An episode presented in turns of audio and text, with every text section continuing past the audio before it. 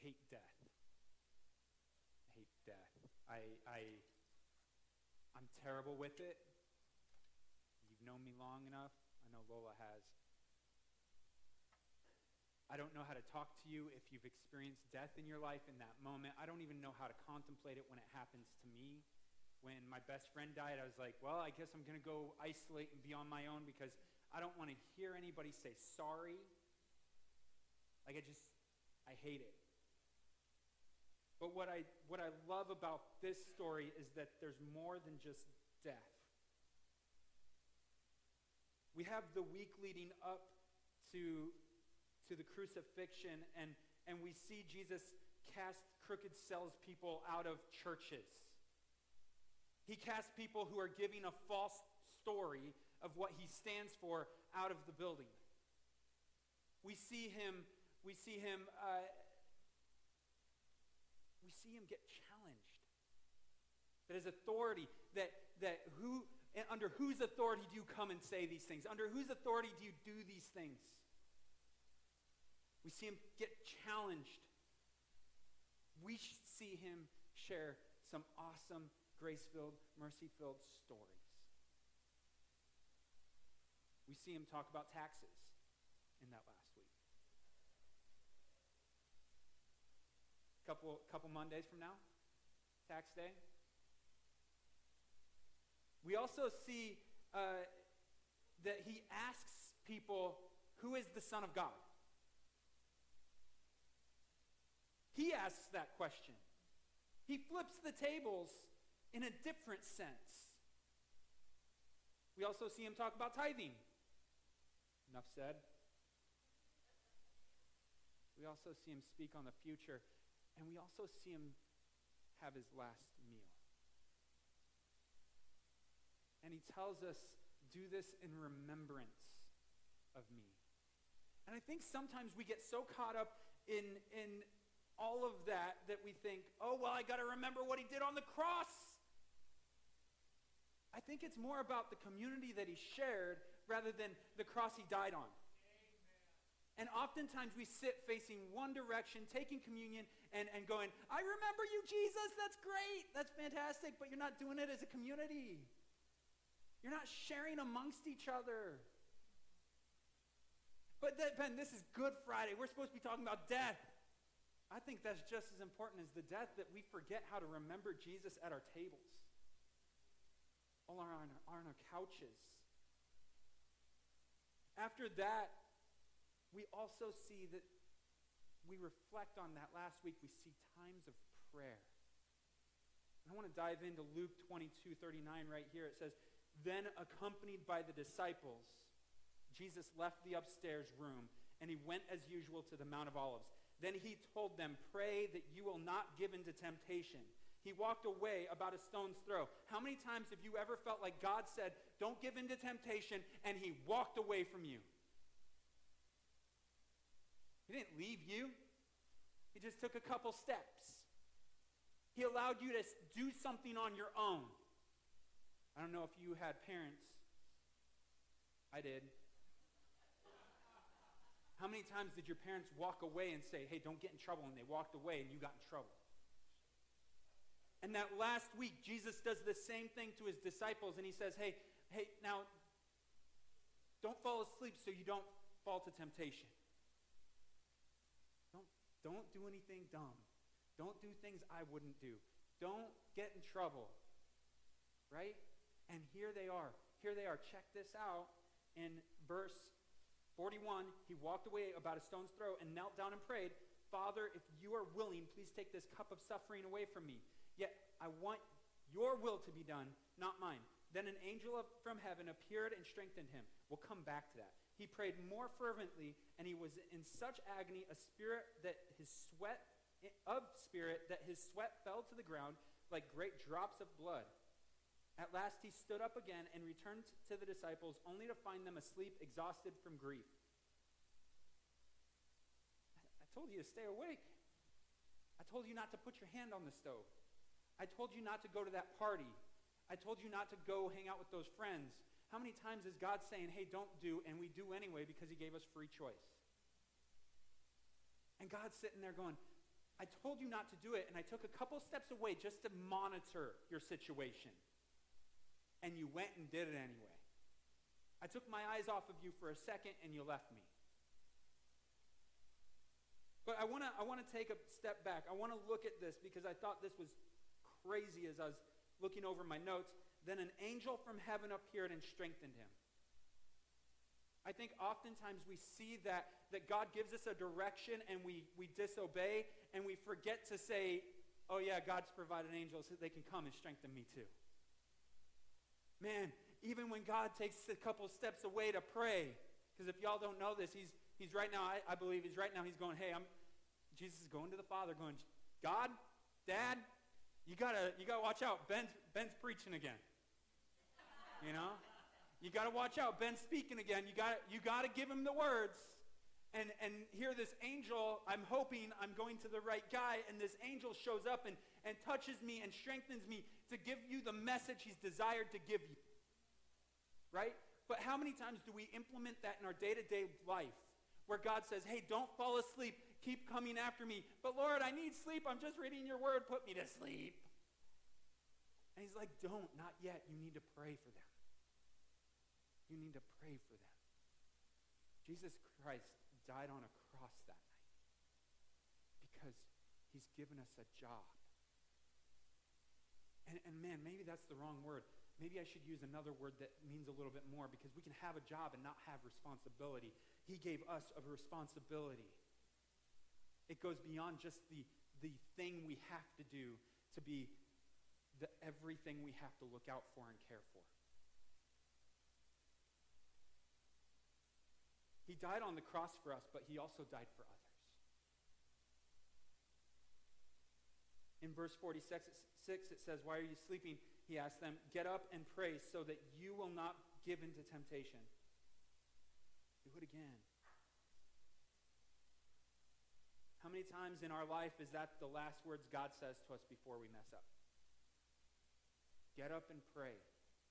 Get up and read your word. Get up and call a buddy. I like that. It's let's be a millionaire. You want to call a friend? You've got infinite call a friends. But you also have infinite go to the word. And you have infinite pray. You have infinite worship. All you have to do is raise your voice and speak. Raise your voice, sing. And God will give you the strength. It might, it might come in the form of an angel that touches you to have the strength to carry on. How many of us are going through a situation where like, Lord, I don't know what to do. And the Lord's just like, just don't fall asleep. Just don't, don't go in that direction. Just don't start thinking this. Don't, right? Capture your mind. Go after the fruit of the Spirit. Go after me. And I'll provide the strength you need. At that moment, in that prayer, God sent an angel and he gave Jesus the strength he needed, not just to face the prayer, but to face the next day. The next day, all of our sins, all of our wrongdoing, all of our despair, all of our challenges. God showed up. Jesus said, If it's your will, take this cup from me, but if it's not, I'll do what you want me to do. And God shows up and answers his prayer by giving him strength. No, you have to take this cup, but I'll give you some strength. It goes on in, in verse 47. It says, But even as Jesus said this, a crowd approached led by Judas. Oh, come on, someone say amen for Judas one of the 12 disciples, Judas, walked over to Jesus to greet him with a kiss. Someone say, Scripture foretold. It, it took a kiss. The prophecy is now fulfilled. The kiss has been redeemed. He is now betrayed. And it goes on and it says this it says that, but Jesus said, Judas, would you betray the Son of Man with a kiss? like he didn't even know. I think it was I think this is why I love Jesus because I see his sarcasm. now somebody's like, "No, my Jesus was not sarcastic." I, I I'm just saying like kind of a sense of humor. He knows he's going to prison. I mean, if you know you're going, sarcasm. Don't do as the preacher told you to do. Okay? Some people. Verse 49 When the other disciples saw what was about to happen, they exclaimed, Lord, should we fight? How many of us are willing to fight and, and hurt something or go after someone with this rather than allowing God to do what he needs to do supernaturally? Man, I, I just want to fight this. Lola will tell you, oh, if they come after me. Accidentally cut someone off. My attitude changes. I hope they come after me. I hope they do. It might be my last day. No. But we'll haste that. Because it's like we should be praying for those we cut off, not hoping they come after us so we can fight them. I don't want to fight them. I'm not strong enough. I want to race them. But isn't that just how we are and they continue. The disciples said, We brought our swords. Look at me, Dad. We brought our swords. We can fight. Yay. How many times do we have our swords available and ready to fight when God says, Shut up? Maybe he doesn't use that word with you and he says, Be quiet. I mean, depending on how you are willing to think, he could use some other words. You know? And he's just like, Hey, be quiet. Don't speak. Show me to them. And in those moments, you don't speak, but God speaks through you. Your lips might be moving, His words might be coming out. Or your lips might not be moving, and His face is showing up. And it's because of the cross.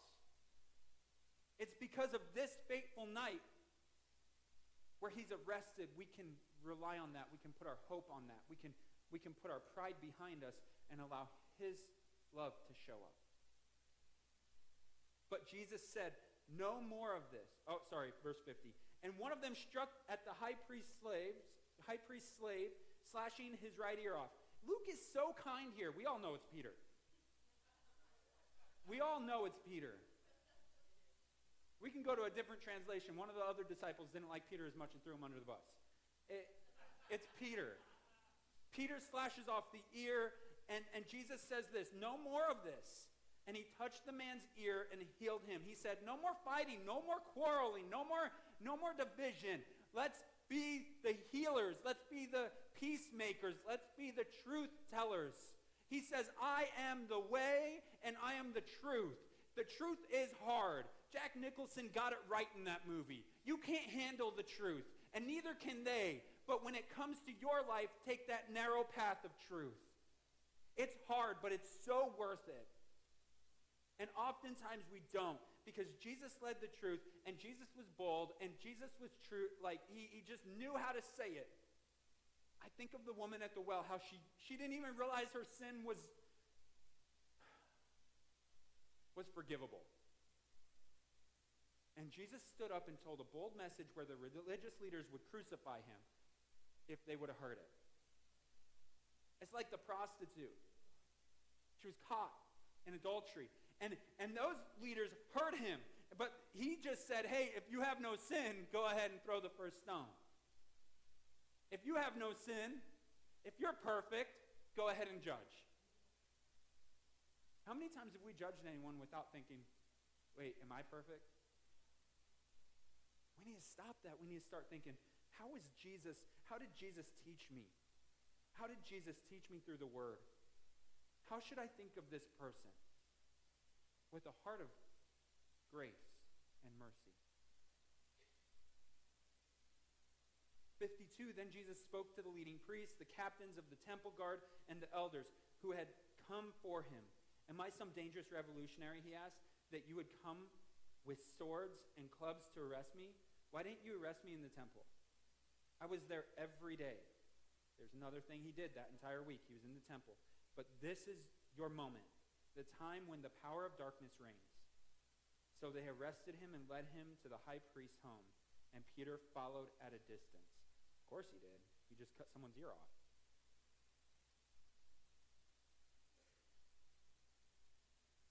The next couple verses, it, it talks about how Pilate, he washes his hands of Jesus, of this trial that Jesus has put on. He hands him over to the Jews, and the Jews convict Jesus.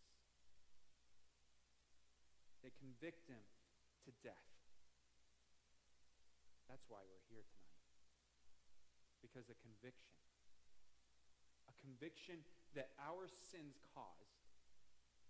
Have you ever thought about that? Because of our sins, this had to happen. Because of our sins, this was inevitable. It was prophesied before we even uh, thought. But because of our ancestors' sins before Jesus, I don't know if anyone can go back that far, but somewhere back there, because of David's sins, his own ancestors, because of his, because of his own royal line, their sins, Jesus was sent. And it's because of our sins that Jesus took that night. Luke 23, 26 through 31 says this. It says, As they led Jesus away, a man named Simon, who was from Cyrene, happened to be coming in from the countryside. The soldiers seized him and put the cross on him and made him carry it behind him. I want to pause there for a second because how often does someone who's innocent have the burden of the cross placed on them and have them carry it? It's a situation we have no control over. But will we do it? Will we carry that cross out with a right heart, with a right mind, loving the Jesus who carried it before us? And it goes on, and it says, verse 27 a large crowd trailed behind, including many grief stricken women. Imagine that. Um, but Jesus turned and said to them, no one, no one laughed. I appreciate that. Um, but Jesus turned to them and said, said, Daughters of Jerusalem, don't weep for me, but weep for yourselves and weep for your children. For the days are coming when they will say, Fortunate indeed are the women who are childless, the wombs that have not been born, have not borne a child, and the breasts that have never nursed. People will beg the mountains, fall on us, and plead with the hills, bury us. For if these things are done when the tree is green, what will happen when it is dry? I read that portion of Scripture and I said, Lord, you made me for this season. You made me for this life. You made me for this. Because if everyone else is crying to the hills to bury them, I will stand up. When everyone else is calling on the mountains to, what did it say? For the mountains to fall on them. I will say, Lord, put me on that mountain. Because somebody has to stand up in the bow down world. Somebody has to pray when the prayer is illegalized. Jesus died so we could be the banner holders, the flag bearers. That we could hold the sword of Christ up and share it with the world. We have been placed in charge and on duty by the cross, by the Savior of the universe. He has chosen us, and it's because of the cross that we have that opportunity to live for Him because he, little secret, I'm going to I'm going to ruin the entire story for you on Sunday. He chose to live for us. He chose to, to be the person that lives for us. Here at West Des Moines, we say a lot of things, but I would say this right now is that when Jesus was on the cross, when he was carrying the cross, when he was being whipped, when he was being beaten, when he was when he was being placed a, a crown of thorns on his head, when he was there, he, I, I guarantee he was thinking this, and this is something that we say here at West Des Moines, and it's this. I think he was thinking about this. If you are a saint, a sinner, abused, abuser, heartbroken, homeless, homebound, poor, if you're lost, if you're fearful, if you have ADHD, or if you're a liar, if you're a hypocrite, if you're a bastard, lover, cutter, tweaker, junkie, alcoholic, alone, adopted, if you're abandoned or addicted, if you're left over or divorced, if you're disillusioned, if you're LGBTQ, if you're old, if you're young, if you're cheater, wealthy, poor, wise, despised, if you're infected, if you're rejected, if you're pierced or tatted, or many other things, or just a misfit, as he's on that cross, he's calling out saying, You're welcome here. You're welcome here. The scriptures go on, and they talk about how two criminals were on each side of him, and, and they were led out to be executed with him. When they came to the place called the skull, they nailed him to the cross and the criminals were also crucified, one on his right, one on his left. Verse 34 it says this. It says, Jesus said in Luke 23, verse 34, says, Father, forgive them, for they don't know what they are doing. And the soldiers gambled for his clothes by throwing dice. The crowd watched, and the leaders scoffed. Have he saved others, they said. Let him save himself. If he is really God's Messiah, the chosen one. The soldiers mocked him too by offering him a drink of sour wine. They called out to him, If you're the king of the Jews, save yourself. A sign was fastened above, his head, above him with these words This is the king of the Jews. One of the criminals hanging beside him scoffed, So you're the Messiah, you, are you? Prove it by saving yourself. And us too while you're at it. But the other criminal protested. This is how I know that if you're a thief, if you're a sinner, if you're a saint, if you're anything that I read off, that you're welcomed in Him because of this. Don't fear, don't you fear God even when you have been sentenced to die? We deserve to die for our crimes. But this man hasn't done anything wrong. Then he said, Jesus, remember me when you come into your kingdom. And Jesus replied, I assure you, today you will be in, you will be with me in paradise. Doesn't matter who you are, who they are, what they're doing, what they're, if they have breath, there's still time. If they have breath, there's still mercy. It's not just you. If they have a heartbeat, God's reaching out and saying, I'm doing this for you, not just because of you. I think oftentimes we get caught in the because of me and not the for them. Or we get caught in the for me and not for them. And God calls us and says, hey, hey, hey, didn't just die for you or because of you, but for them. I'm here for them. So you be here for them. And something else the scripture says is that even on the deathbed, there is time. Even when they've been so, so hesitant, so stubborn, go to them. Even when you don't think there's hope. Because the deathbed comes in many different ways. Your deathbed for them might look as I've tried. I've tried. There's nothing we can do for them. But there is. But there is. They're not hanging on a cross. You are.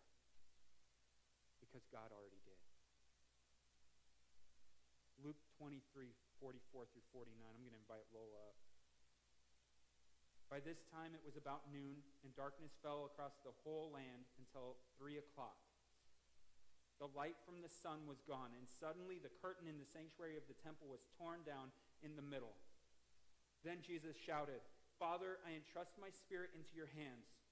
And with those words, he breathed his last. When the Roman officer overseeing the execution saw what had happened, he worshiped God and said, Surely this man was innocent. And when all the crowd came to see their crucifixion, see the crucifixion, saw what had happened, they went home in deep sorrow. But Jesus' friends, including the women who had followed him from Galilee, stood at a distance watching.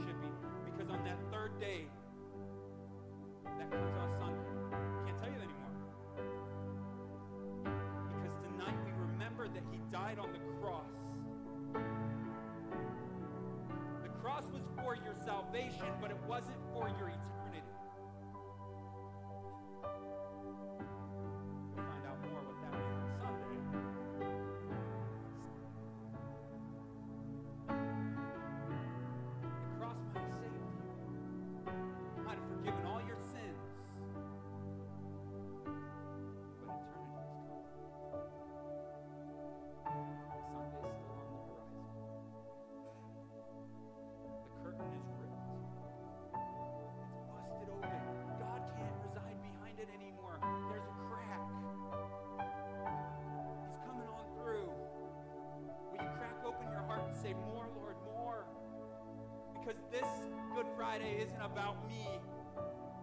It's about the least of these. It's about your glory. It's about your presence. It's about Jesus didn't do this just for us. He did it to bring the glory to God. He brought it to bring the glory to heaven. He brought it to put something in heaven that wouldn't be in heaven if it wasn't for that. Jesus died on the cross so that you and I could finally one day see heaven, but it had to happen so that something else could happen on Sunday. Jesus wants to do something crazy in your life. Are you willing? He did something crazy for you. His disciples brought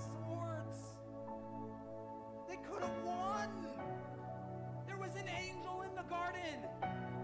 They could have easily destroyed the Romans. But Jesus said no.